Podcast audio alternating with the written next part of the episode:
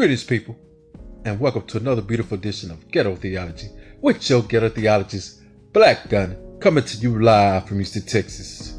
Where the sun is out and the wind is calm, but the weather is a breeze. Now, understand me today, we're going to talk about accountability because a lot of people are afraid of accountability.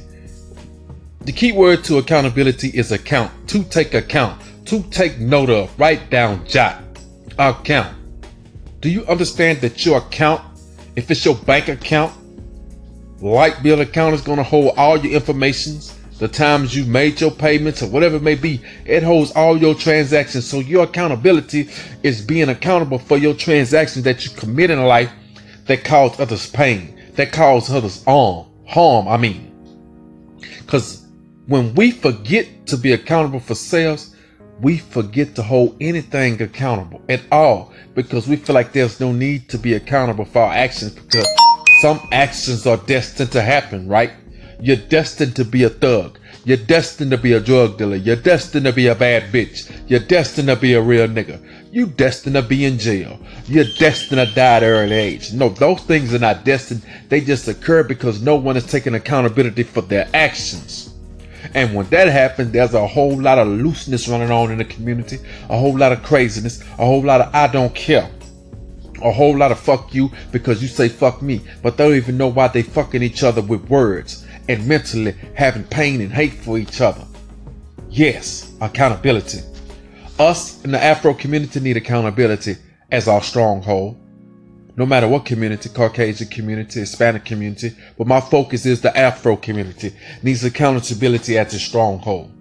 We can't point fingers and blame others for our downfalls without first holding ourselves accountable for our own actions.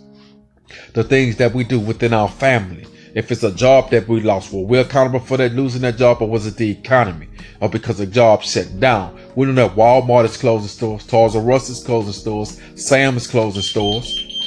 But T, that situation, those individuals are not accountable for it because it was the company that decided to close them stores. So now they're in a situation when they must be transitioning their life and refine work. You see, that's not a situation where people are held accountable. But they will be held accountable for striving to do better and finding somewhere else to work. And may God find them and bless them with a job that is suitable for them after all this turmoil they put through other sudden notes. But see, I had to bring that up just to show you the difference in difference in uh should I say, man, variables of accountability in the sense of when you don't hold up against yourself and accountability when it goes against yourself. So people don't get it up mixed up and say, well, accountability just means accountability, but it affects many things in this world, in this life that we live. One thing you must do is be grown. The next thing you must do is be able to hold your own. To be able to be responsible, understand your responsibility. So that you can be accountable and have accountability for yourself for your works, your actions, your success, the things you create and build that turn into a building.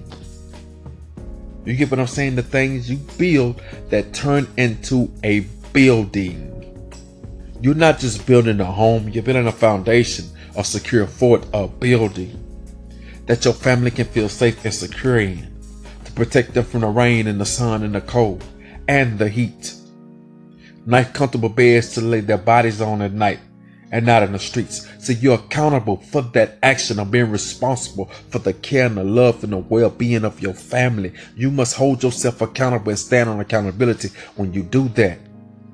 You see, when you break down words, they may be simple in terms and definition, but when you really get into it, things can get a little tricky and the explanation can go for hours. But today we're just going to take five minutes of your time here and Ghetto Theology.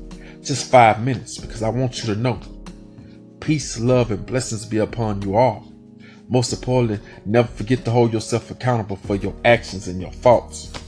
Never forget to hold yourself accountable for whatever it may be spiritually, mentally, physically, intellectually. You must hold yourself accountable. And when you're able to do that, you feel better with your life because now you have control of everything around you and you understand who you are. So now you will never lose.